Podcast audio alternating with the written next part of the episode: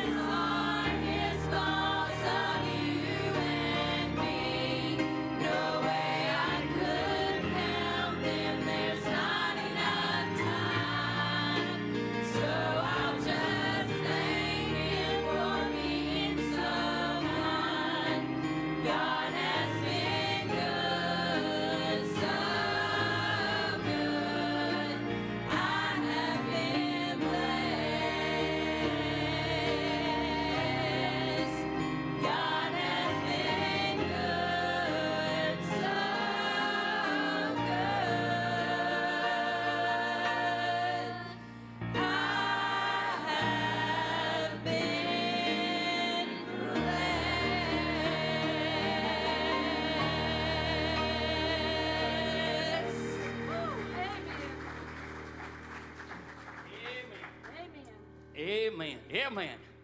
Blessed you this week. Amen. Our choir learned this a couple of weeks ago, and I have been singing it ever since.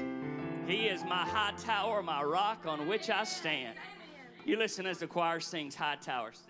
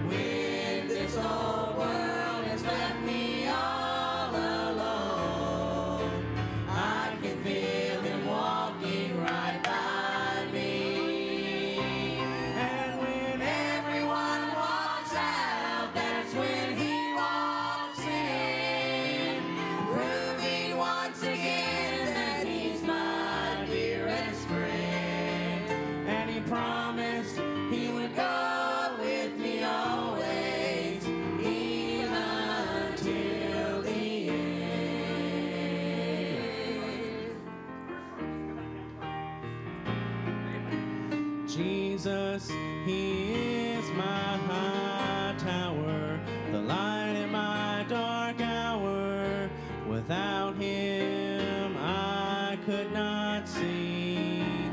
He is closer than a brother above him.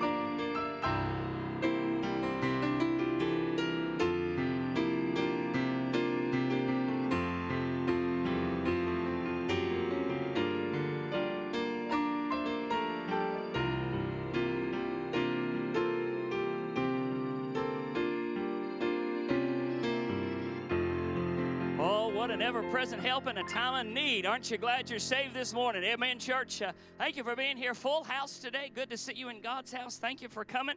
Lots of announcements that I need to go through with you. Uh, first of all, choir practice is on September the 8th. We've got Christmas drama meetings this evening. Can you believe that? I feel like I need to go wash my mouth out with soap when I say that. Uh, uh, so, the leadership of the Christmas drama, you're meeting tonight for everybody else let me put this on your radar. I need you to sign up if you're going to help us this year. Uh, we have, I have to tell you, it's a highlight of the year. It's a lot of work, a lot of work, but man, do we have a good time, and it is pretty spectacular. So uh, I want you to sign up if you're going to help us. We have sign up sheets out in the vestibule, and then also here in our postal area as well. So please help us out with that if you would. Those of you that are going on our women's mountain retreat, uh, leaving Thursday, uh, uh, we will be leaving here at 9 a.m. So please be ready at 9 a.m., ready to go. And then, um, if you are thinking about going to the Carolina Youth Rally on Saturday, Uh, CT has changed the location of that. Uh, they have actually outgrown the church they were going to be in, which was Trinity Baptist, and now they're going to be down at Victory Baptist in North Augusta, Georgia. That adds an extra hour of driving time. So here's what I'm going to do. If you're thinking that you're going to go with this, if you're if this is for teenagers and above, teens, young adults, adults, if you will meet me right over here after church this morning, want to talk to you about a few things. So, again, if you're thinking you're going to go to Carolina Youth Rally this Saturday, I'll talk to you about leave time and all that stuff. Over here, I want to see everybody that's planning on going or thinking of going. So please help us out with that. And then finally, this will be the last time I include this, Miss Leanne. Uh, if you're thinking of going to teen conference next year, whether you're a teen, young adult, adult, sign up by today if you would. I'm excited by next Sunday's uh, what we're kicking off. Next Sunday is our end of summer jubilee. Uh, Brother Heath Williams uh, will be preaching next Sunday morning. The Joyful Sounds will be singing next Sunday morning. We will not have Sunday school. They'll be setting up during Sunday school. So we will kick off at 1045 for our end of summer jubilee. Uh, and then uh, on uh, Monday night, beginning at 7 o'clock, we'll have Brother C.T. Townsend will be preaching. Uh, and then we will have, of course, Miss Kyla Rowland and Deliverance. They will be singing, and we're excited about that. So you please mark your calendars and be here if at all possible. Sunday, uh, August the 31st, beginning at 5 o'clock for all the teachers, children's church workers, junior church workers, and I have not been including this, and this is my fault. I want to include this nursery workers. If you help out Saturday, what did I say? Sunday, no, Saturday, Saturday, August the 31st. Thank you. I will double, no, I won't. Sunday, August the 31st. Saturday, August the 31st. Uh, we will uh, have our teachers celebration again that includes nursery workers we got some gifts for you uh, we'll cook you a meal have a good activity to share with you our vision for the coming year please keep that in mind if you would Speaking of teachers, this is not in your bulletin, uh, but I want to uh, put this on everyone's radar. On Sunday, Saturday, excuse me, on September the 21st, that's a Saturday, uh, at 10 o'clock, uh, we will once again, for any that are interested, uh, have the opportunity for first aid and CPR training down at Axton Life Saving Crew, leaving the church at 9:15, uh, and you will need to sign up by Sunday, September the 15th. Let me pause a moment and say this to you: if you work with any of our children uh, in any capacity and you are not first aid CPR certified, our church will pay for that for you. Uh, it's not much, uh, and it's our way of saying thank you and to show our appreciation for your willingness to do that. Again, September the 21st. If you will take this and put it over in the postal area for me, Cameron, so you're going to sign up over there, folks, and see Miss Gloria Smith. If you've got any questions about that, uh, I've already talked to you about the Christmas drama. Continue to bring in the things for Operation Christmas Child. Uh, Sunday, September the 1st, moving on up Sunday. I'm going to talk to you about that in just a second. And then Wednesday, September the 4th, Awana begins. Boy, time is moving. Can you believe we're talking about a Christmas drama already? Uh, when I was a child and I used to hear old people talk about time moving fast, I never believed it until I became an old person. Somebody say amen right there.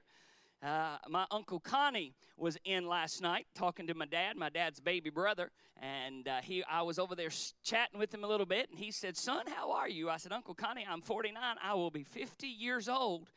Uh, my next birthday, and he looked at me and I said, "That's old, ain't it?" And he said, "Man, you are old. He's he's he's almost 70. Yeah, man." So, uh, uh, how many of you remember when you were kids and you thought 40 year old people were old?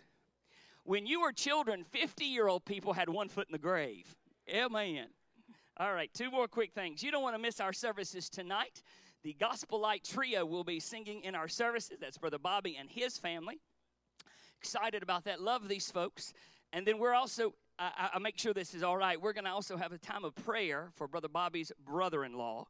Uh, most of you know this, Brother Bobby's brother in law, who has been here many times and sang at our church many times is battling stage four pancreatic cancer and uh, is not taking treatments. He opted, this is his second battle with that, and he opted not to take treatments and uh, is letting God and the Lord do what he wants to do. So we're just going to pray with him tonight as well.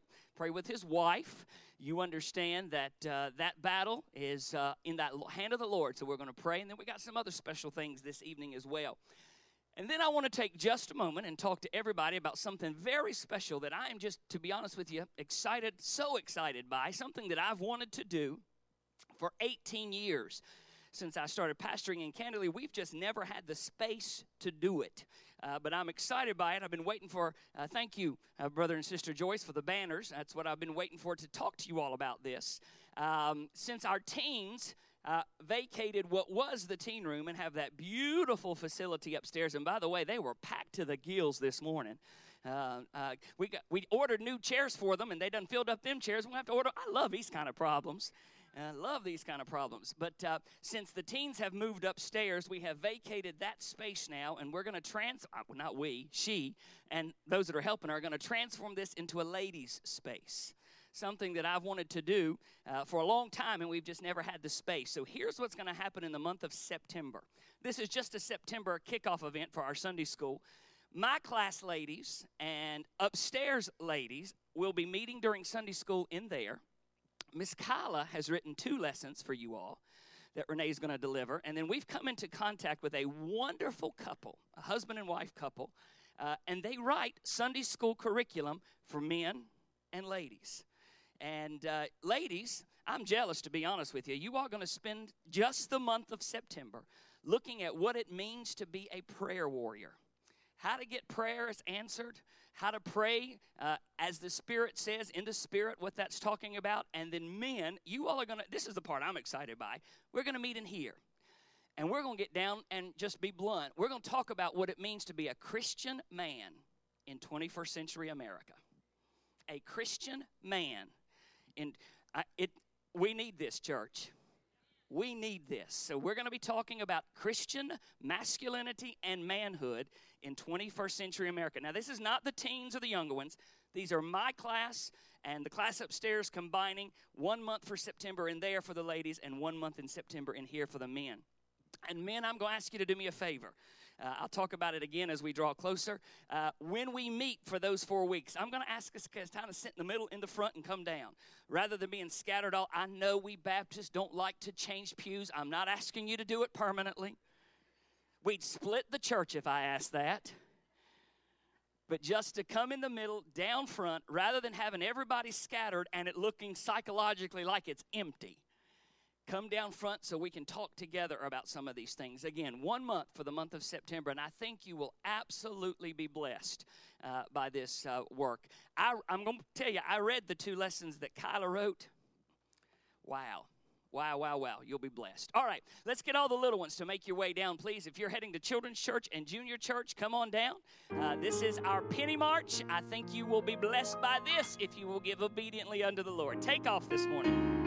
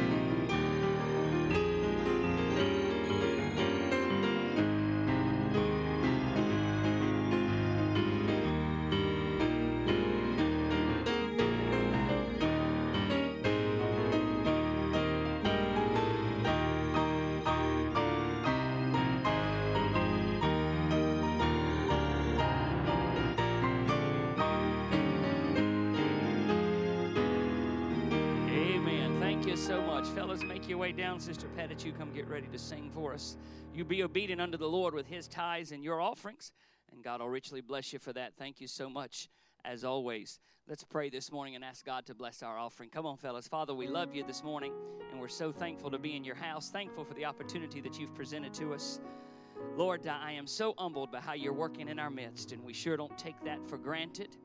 Lord, we love you today, and that sure doesn't surprise us, but what's astonishing and astounding is how much you love us. Lord, I pray that you'd bless this offering. May it be what you'd have it to be. In Christ's name, amen.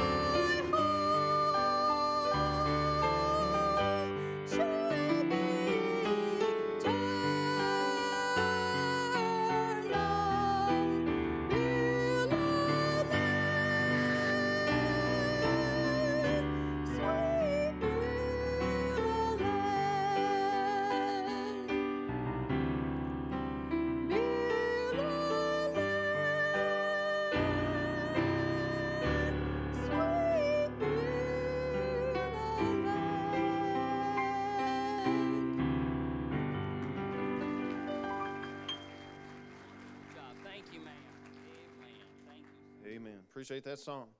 Hymn number 203. Let's all stand together. We'll have a time of fellowship. The windows of heaven. We'll sing it one time through. Hymn number 203.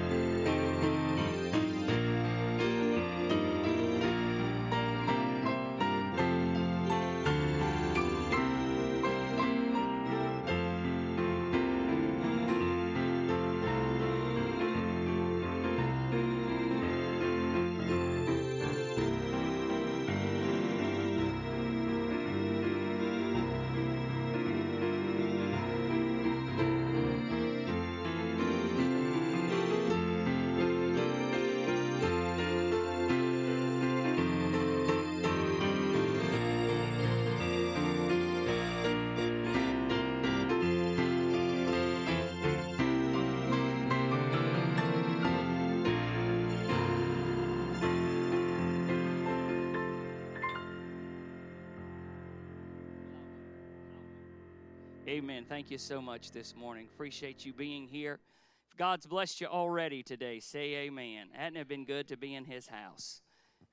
Just before the song this morning, or just before the service preaching this morning, uh, my, my tang is tangled. My tongue is tangled. My administrative assistant just came up and told me she just got engaged. Congratulations, Miss Leanne. Y'all didn't even know she's seeing anybody, but I did. Wonderful young man, well, a wonderful man. He's not young, but uh, down in North Carolina. Uh, and you know, being the godly, unselfish person that I am, the first thing I said is, Are you leaving me? uh, she said, No, I'm not. I'm not. But uh, they haven't set a date yet. Uh, but he, when she told me that she was seeing somebody, I, I went through a list of 20 questions. I said, Does he love God? Does he go to church? Is he saved? And she's me like, Are you my daddy? Amen. uh, congratulations, Miss Leanne. We're very happy for you. Amen. Amen. Unless, of course, you're lying and you're leaving, then I'm going to be yours. No, I'm just kidding. you pray for Miss Betty as she sings. You come on, Miss Betty.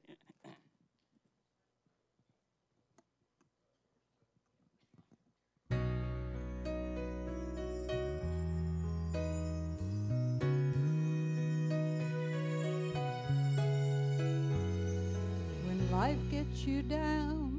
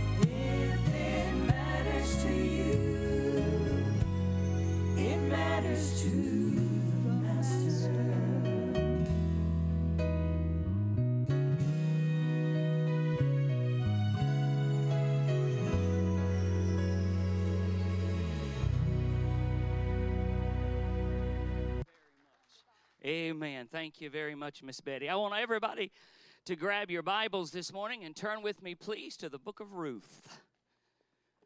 Turn with me, please, to the book of Ruth, if you would.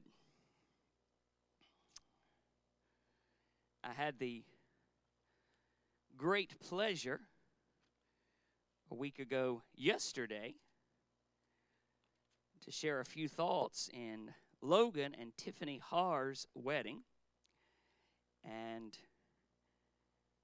shared a few thoughts from this particular book this uh, then. And the lord's been dealing with me all week about sharing some thoughts with you this morning from this book. So the five or six of you that were there i promise it won't be a repeat but you can act like you ain't never heard it before. Amen. I take you back, as I shared last Saturday, I take you back to August of 1988. I had just graduated from Drewry Mason High School and was walking into the my first class in Monroe Hall at the College of William and Mary. At that time, I wanted to be an English major. I only changed my major 14 times, and that's no exaggeration. But at that time, it's the reason I turned that four year degree in the best six years of my life. Amen. But at that time, I was starting out as an English major and theater. and so my first class was uh, a professor, probably one of the most brilliant people that I ever sat under. His name was Dr. James Ledbetter. The class was comparative literature.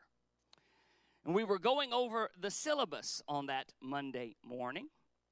And because of the nature of this course, he had the assignments grouped by topics.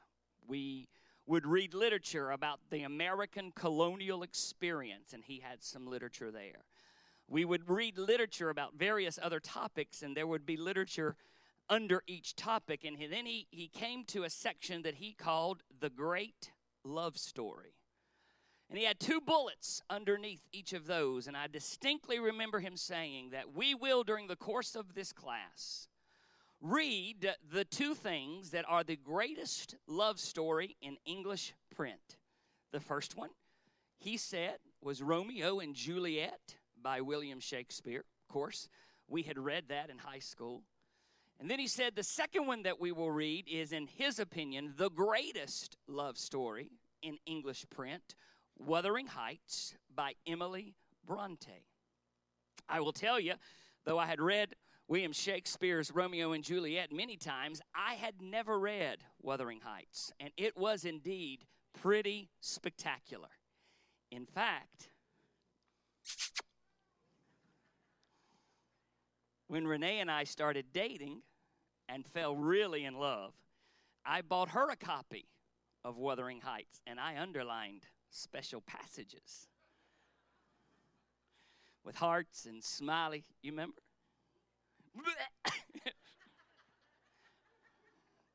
That's how I won her, big dog. You can puke all you want, but that's how I won her. Amen. it was an incredible, incredible love story between Heathcliff and Kathleen.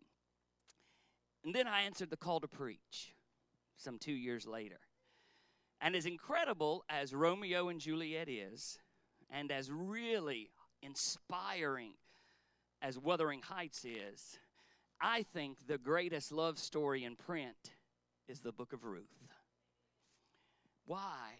Because it is a beautiful illustration of a man falling in love with a woman and a woman falling in love with a man. And I'll pause just a minute and say that's a good thing. But it's also a beautiful picture of the love that Jesus Christ has for his church. You see, as beautiful as a story that this is, and as special as the relationship between Boaz and Ruth would become, what makes it even more beautiful is the fact that for God so loved the world that he gave his only begotten Son, that whosoever should believeth in him should not perish, but have everlasting life.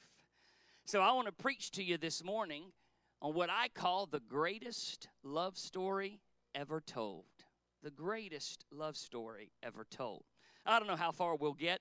Uh, I want to read passages this morning, and we'll get as far as we get. I ask you to pray for us, and let's pray together. Father, we love you today. And Lord, I'm so thankful that you love us. Lord, we're thankful for the atmosphere that we've had in our service these last few weeks of just worshiping God. Lord, now we come to the part of the hour that is so critical, so important, so special. Surely not because I'm doing it, but Lord, because you ordained this avenue as the instrument by which you would share the Word of God. So, Lord, I pray that as we go into this passage today, that you would illuminate it, show us you today. Because you said if we lift you up, you draw everybody to you. So we're asking you to do that this morning. In the sweet name of Jesus, I pray. Amen. I will tell you selfishly that another reason that I love this so much was 48 hours before my mother would go home to be with the Lord. There in the hospital, Baptist, she, uh, when she decided to end treatment, started planning, telling me everything she wanted for her service she said, Now I want you to preach it, Greg. And I said, Mama, I'm not sure I can do that. And being my mother the way that she was, she looked at me and she said, You must have thought I was asking. and I said, All right, I'll do my best. And then she said, Not only do I want you to preach it, I want you to preach out of the book of Ruth. And here's the verses I want you to read. what did you do? I preached out of the book of Ruth and I read the verses that she wanted me to read. But what she shared with me, I'll try to share during the message today is a reminder that the love between a husband and wife is most beautiful image we have between God and his church. Most beautiful image that we have. Four things that we'll look at this morning in line with each of the four chapters. When you open up chapter number 1, Ruth is a widow. When you read through chapter number 1, Ruth is a widow. I'm going to go relatively quickly because I think most of you probably know a lot of these passages, but I want to highlight a few of them. When you read the first chapter, one of the things you see first is Ruth endures a tremendous amount of pain. You see, chapter number one opens with a woman by the name of Naomi and her husband, a man by the name of Elimelech. They're Jews. And they do something, quite candidly, that is very ill advised and, to be blunt, very foolish because of a famine in the land, they decide to leave the place of blessing.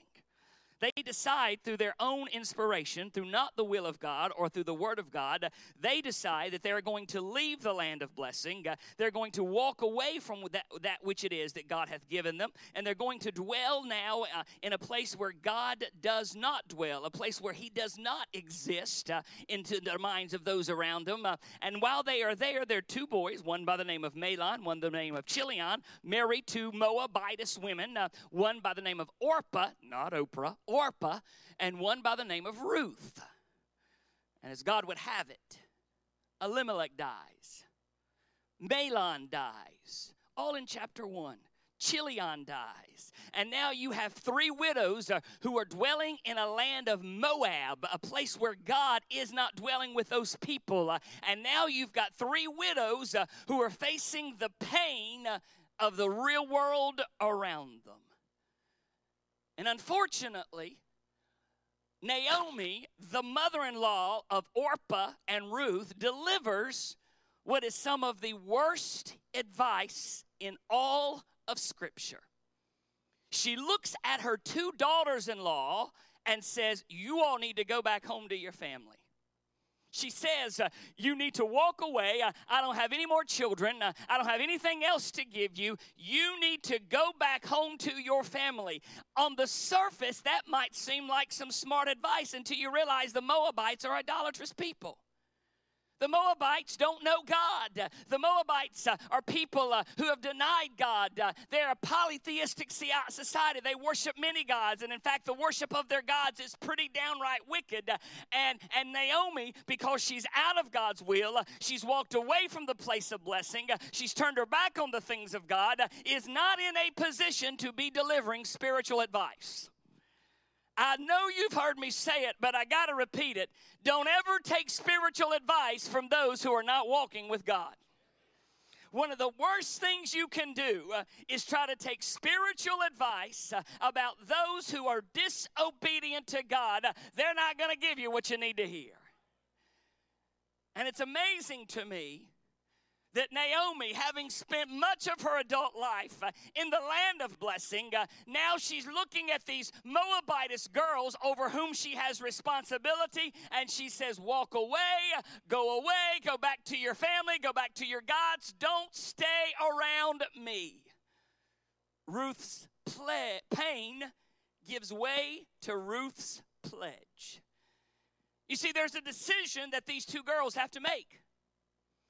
Do we listen to Naomi and go back to our family and to our false gods? Or do we not? Do we stay with Ruth or do we stay with Naomi? What do we do? And Orpah, you know this probably. Orpah walks away, goes back to her family, and disappears from the pages of Scripture. Ruth uh, gives a pledge that is some, I think, the most beautiful words in the English language. She says in verse 16, I ask you all to look at it with me, chapter 1, verse 16, Ruth says, Entreat me not to leave thee, or to return from following after thee. For whither thou goest, I will go. Where thou lodgest, I will lodge. Thy people shall be my people. And I love this thy God, my God. Where thou diest, I will die. Where there, and there will I be buried. The Lord do so to me, and more also, if aught but death part thee and me. I'll pause just a moment, church, and say to every person in the building, one of the things that unites all believers is that we have been confronted with the great decision. Do we walk with the world and after the false gods, or do we walk with the God of Abraham, Isaac, and Jacob? That's really the decision she's having to make here. Uh, am I going to turn my back and walk with my family uh, and walk with the false gods of Moab? Or I'm going to go to where the blessings of Jehovah is and I'm going to follow the God of Abraham, Isaac, and Jacob? May I say to you this morning, if you've never made that decision, uh, then today is your day of salvation. Today is the day where you can take that same pledge. uh, for I believe this is the moment uh, that Ruth became a brand new creature. She decided uh, that I'm going to go with God. So, chapter 1, Ruth is a widow. Chapter 2, Ruth becomes a worker. Ruth becomes a worker. I need to set the stage with you. Naomi and Ruth leave the land of Moab and they go back to Bethlehem, the place of blessing, the house of bread. But they're poor, poverty stricken, no husband, no male children. In that patriarchal society, there was no social security network, and now these women are left to lives of begging. For the sake of time, you don't have to read this, uh, but I would encourage you at some point you can look over in the book of Leviticus, chapter 19, verses 9 and 10, where the Jews are told during harvest season, when it's time to bring in the crop, uh, you make sure uh, that the corners of the field are left for the beggars. You don't clean up everything. You leave the corner over here and the corner up there and the corner over there and the corner over here. Uh, you go down the middle part, but you make sure that the parts over here uh, are left for the beggars uh, who have no way of caring for themselves so that they may come and glean for themselves. So, chapter 2 opens, and Mama Naomi sends Ruth out with her basket for its harvest season. It's barley grain harvest season. And Ruth's uh, goal is to bring home, hear what I'm about to say. Ruth's goal is to every day uh, go into the fields, uh, pick enough barley that will be harvested so she and Naomi can survive one day at a time. She's not going to be able to gather any more uh, than one basket full uh, because she's got to compete with everybody else. Uh, she's not the only beggar over here. Uh, the files are full uh, on the inside. you've got the plantation, if you will. You've got the servants who are working the inner sanctum, uh, but on the outside, you've got all the beggars competing for just the scraps of the field. But then I want you to notice something special happens. Because all of a sudden, somebody special shows up. Look, if you would, please, chapter 2. Notice, if you would, verse number 4. Chapter 2, verse number 4. Behold, Boaz came from Bethlehem and said unto the reapers, The Lord be with you. And they answered him, The Lord bless thee. Then said Boaz unto his servant that was set over the reapers. And by the way, the reapers are those who are gathering in the corners, not the people in the middle, uh, but those are gathering in the corners, the poor folks. Boaz says at the end of verse 5, Whose damsel is this? May I pause a moment and say, if I could paraphrase that into Stanleytown English, uh, what he is saying is, mm, she looked good. Amen.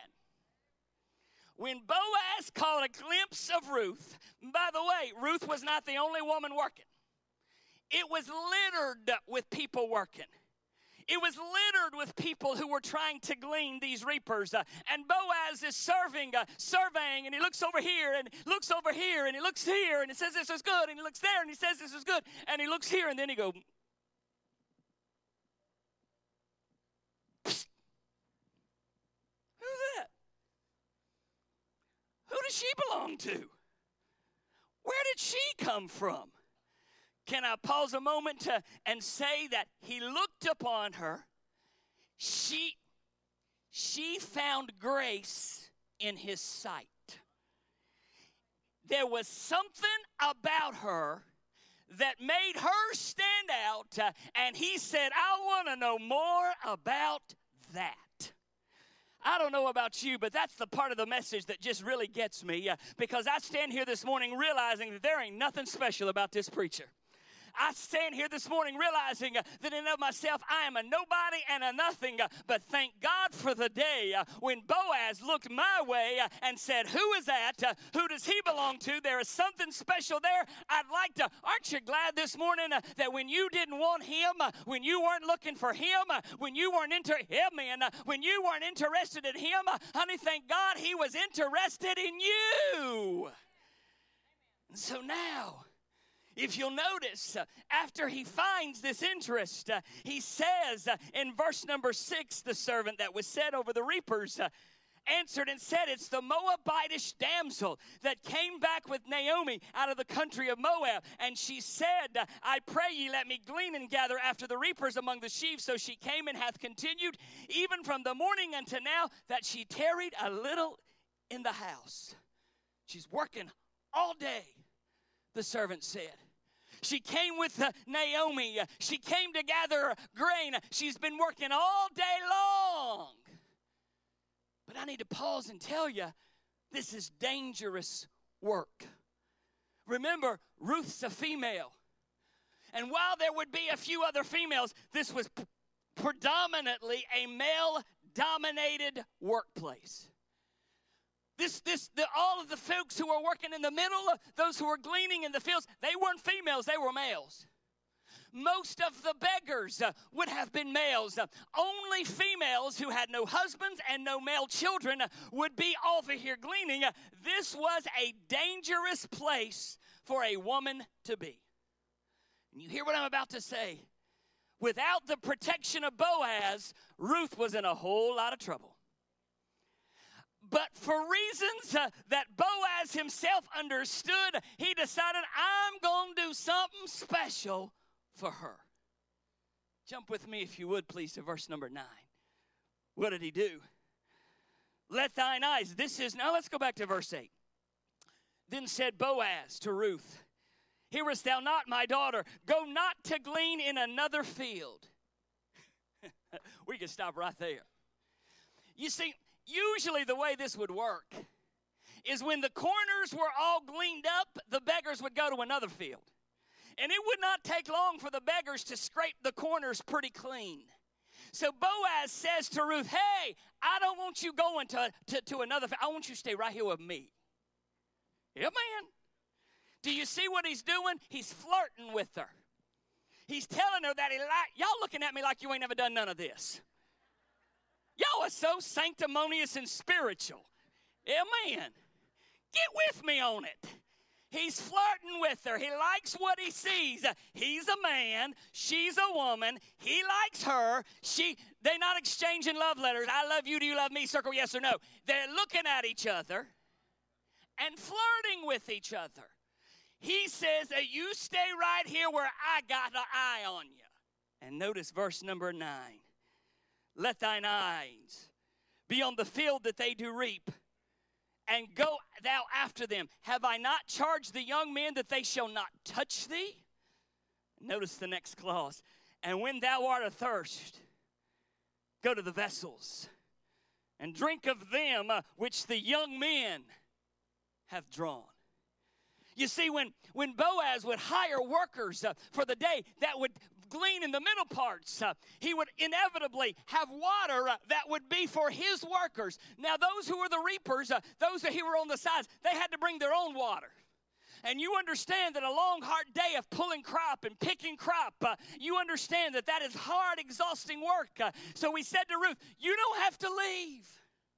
You come back tomorrow. And by the way, when you get thirsty, I got what you need you come on over to where the men are and you can aren't you glad this morning uh, that you you you think back to the day uh, when you were trying to drink from the fountains of this world uh, you think back to the day uh, when you tried to drink uh, from the fountain of sin uh, but thank God for the day when he showed up and said don't drink that water anymore. I got water that will forever satisfy.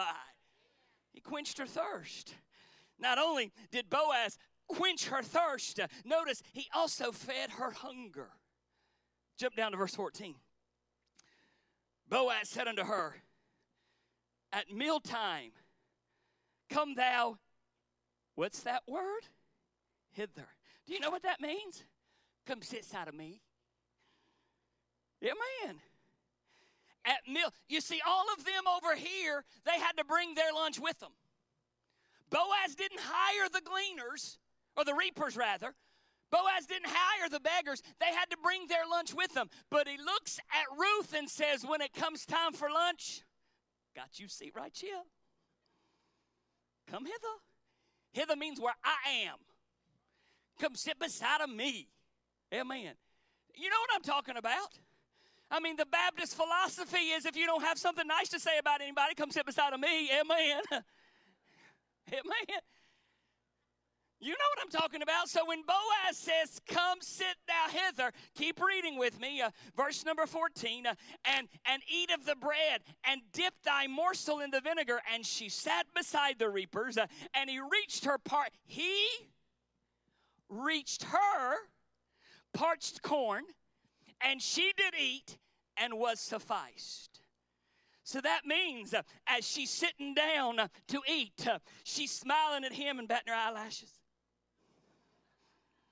I'm so thirsty. Oh, I'm hungry. And Boaz uh, says, I got you. I got it. He reaches over, grabs the bread, and says, Here goes sugar. He reaches over, grabs the corn, and says, I got this for you. And she's eating and she's drinking. He's flirting with her. She's flirting with him. And when it's all said and done, Boaz sits back and says, I quenched her thirst.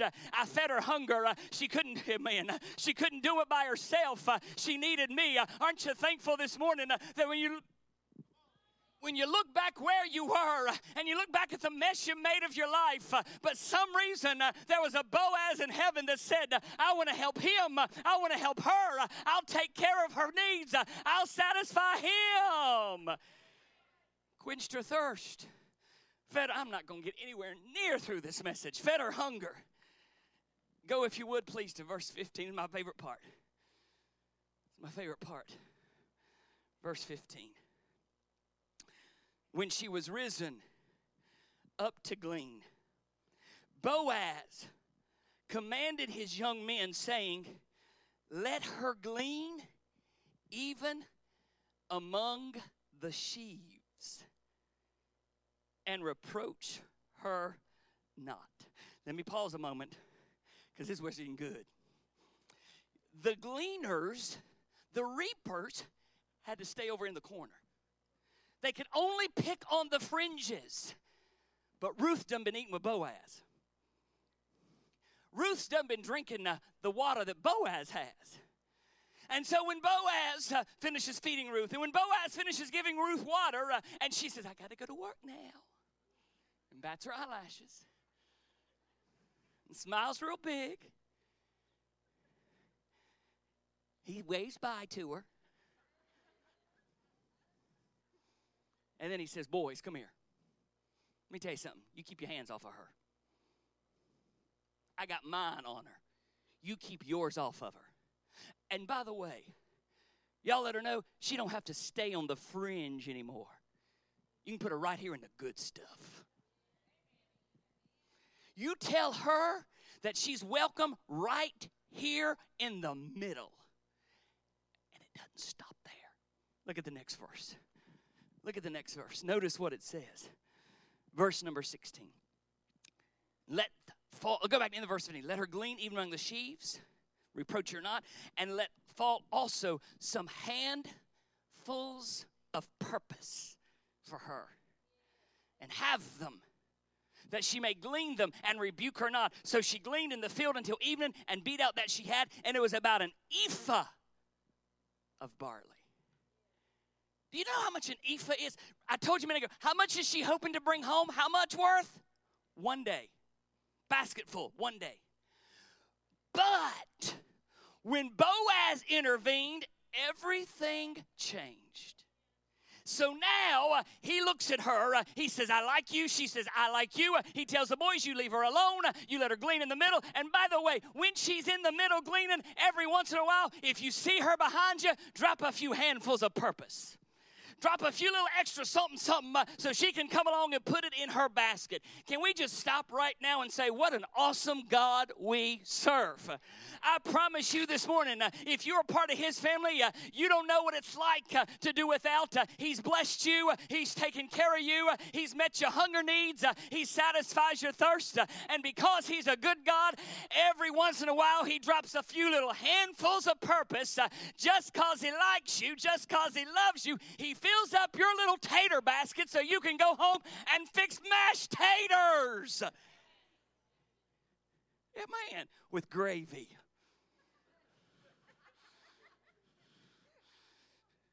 and buttermilk biscuits and sweet tea. Amen. I'll never forget the first time I went to a place and they didn't have sweet tea. I knew God wasn't in that place. Amen.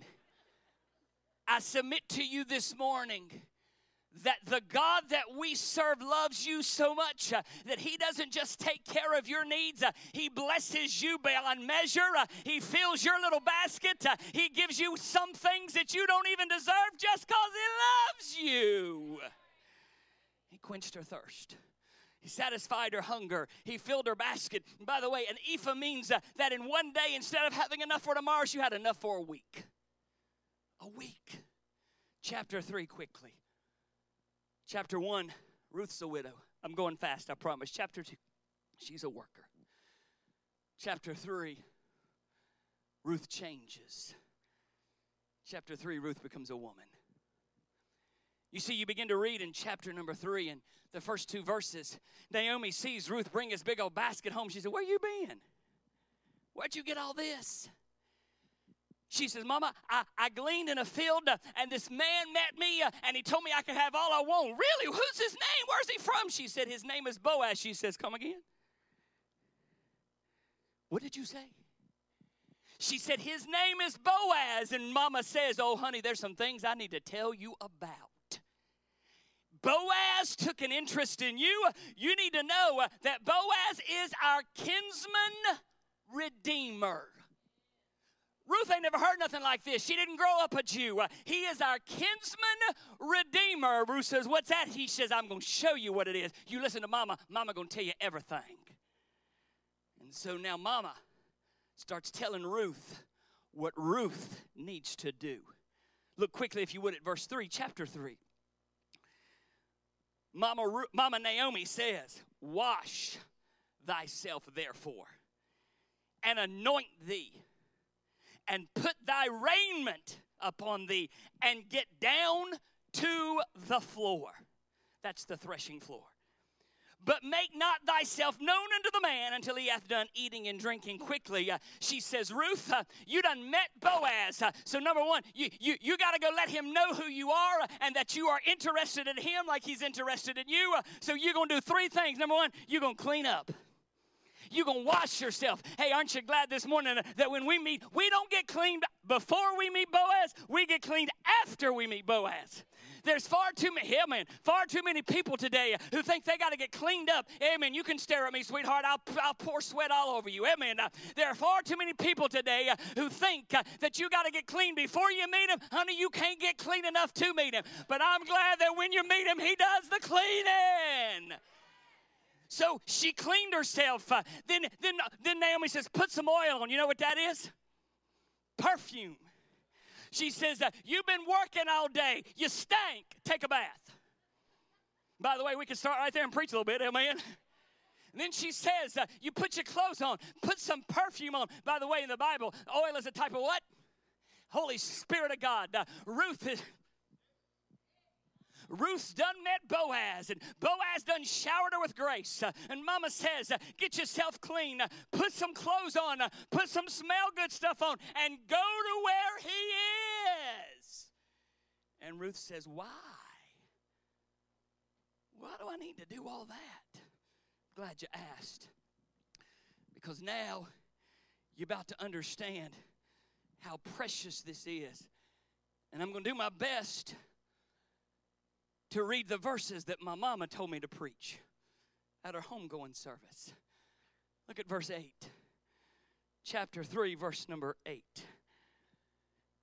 Came to pass at midnight that the man was afraid, turned himself. Behold, a woman lay at his feet. Do you know who the man is? Boaz. Do you know who the woman is? Ruth. Dinner time's over. It's harvest season, so the boys don't go home during the evening. They get up early, they stay late, they have dinner together, and they go to bed and get up and do it all again until the cup is fully brought in. And so Boaz wakes up in the middle of the night, and, and when he's been surrounded by all boys, he sees there's a lady laying at his feet. Verse number nine. He said, Who art thou? These are the verses my mama had me preach. She answered, I am Ruth, thine handmaid. Spread therefore thy skirt over thine handmaid, for thou art a near kinsman.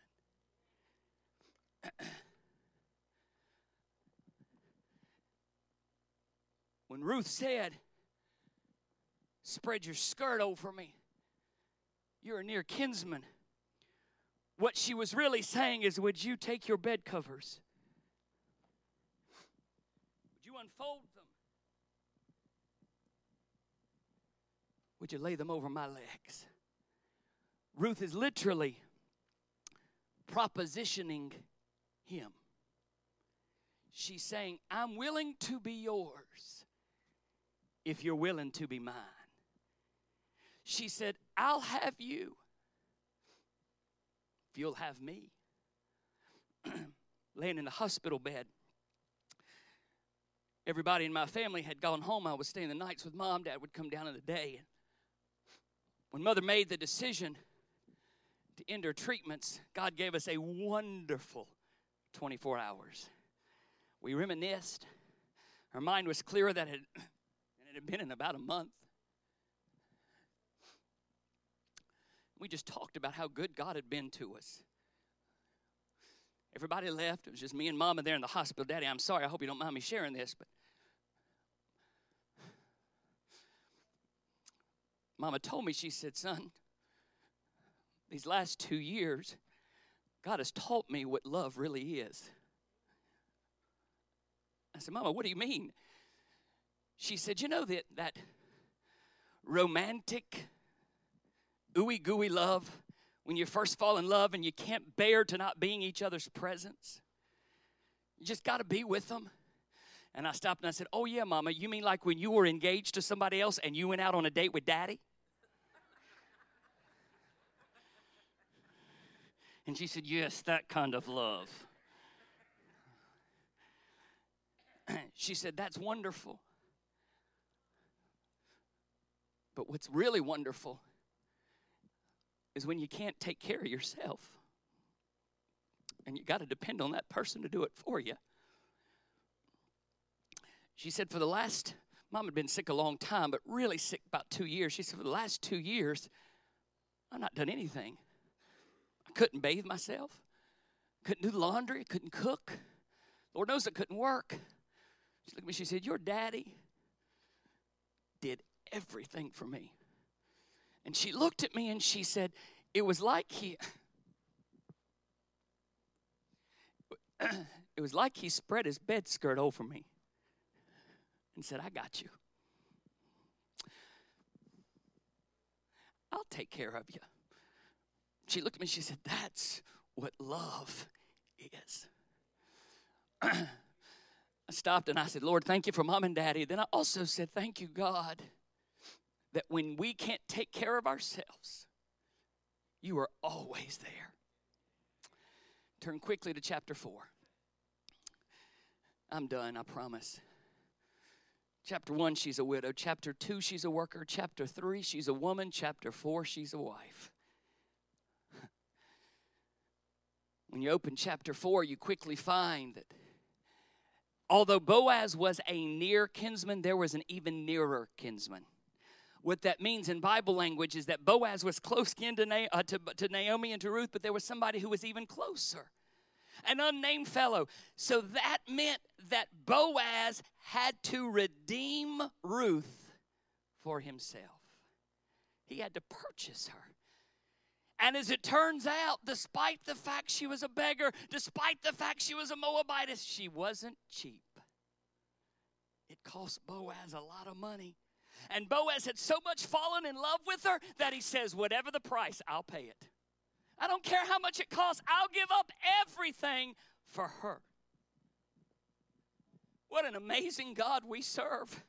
Because scripture says uh, that you've been bought with a price, you're not your own. And by the way, First Peter says that you're bought not with silver and gold, uh, but with the precious blood of Jesus, uh, as of a lamb without blemish and without spot, who verily was foreordained before the foundations of this world. Silver and gold couldn't buy you. Uh, the world might not think you're worth anything. The world might think you're a bunch of trash. Uh, but for God, uh, He loved you so much that He gave Himself. he gave His best so that He might redeem you. And then I'm done. Fast forward. Ruth has a baby. Look at chapter 4. The last few verses. Notice what scripture says. Verse 18. These are the generations of Pharez. Pharez begat Hezron, Hezron begat Ram, and Ram begat Amminadab, and Amminadab begat Nahshon, and Nahshon begat Salmon, and Salmon begat Boaz, and Boaz begat Obed means Ruth and Boaz have a baby boy. They name him Obed. Precious. Obed has a baby boy, and according to verse 22, they name him what? Jesse. And Jesse has a whole slew of youngins, the last one of whom is named.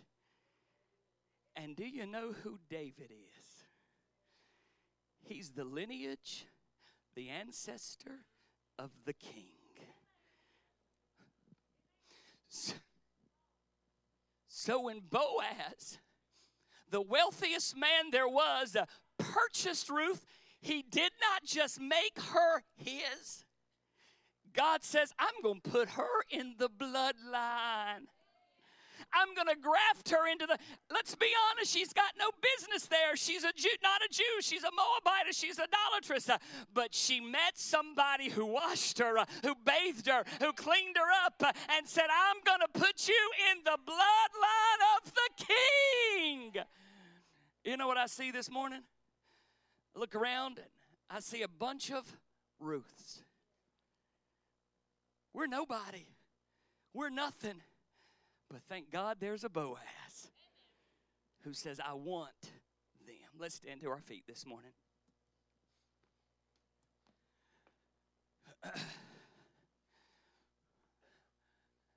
Thank you for your attention, for your time. If you're here today, I'm, I'm going to ask you quickly. I know I went a little long. Bow your heads, close your eyes quickly. I'm not going to have a long invitation, so you're going to have to move. If the Lord's speaking to you, you need to move. God has spoken to you this morning. Maybe you're a husband and wife. Maybe you're here today and you want to just grab your bride and come on down to this altar and pray. Maybe you're here today and there's something you as a person, whether you're married, single, or whatever, you're dealing with, and you want to bring it to this altar this morning. But I'm going to ask one thing with heads bowed and eyes closed. If there's anybody here that would be honest and say, Preacher, I've never met the Boaz you talk of. Something happened to me today. I don't know that heaven would be my home. Pray for me. Anyone like that? Preacher, pray for me. Pray for me. Pray for me. Brother Ken, we're going to sing one verse. If you need to come, I want you to step out right now. Come on, right now. If you want to come, you come right now.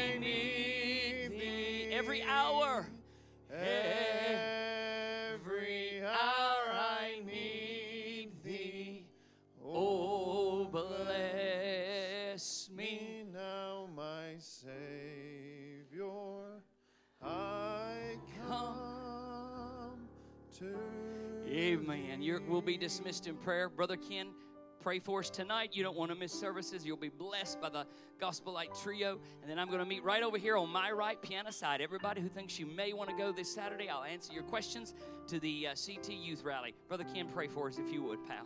Heavenly Father, God, we are thankful, Lord, for this message today. Father, we thank you, God, for salvation. God, we're worthless, undeserving, don't even belong in the bloodline. God, you loved us and you Gave all you had, gave your very best for our worst. God, we sure do love you today. Father, thank you for loving us. It's in Jesus' name we pray. Amen.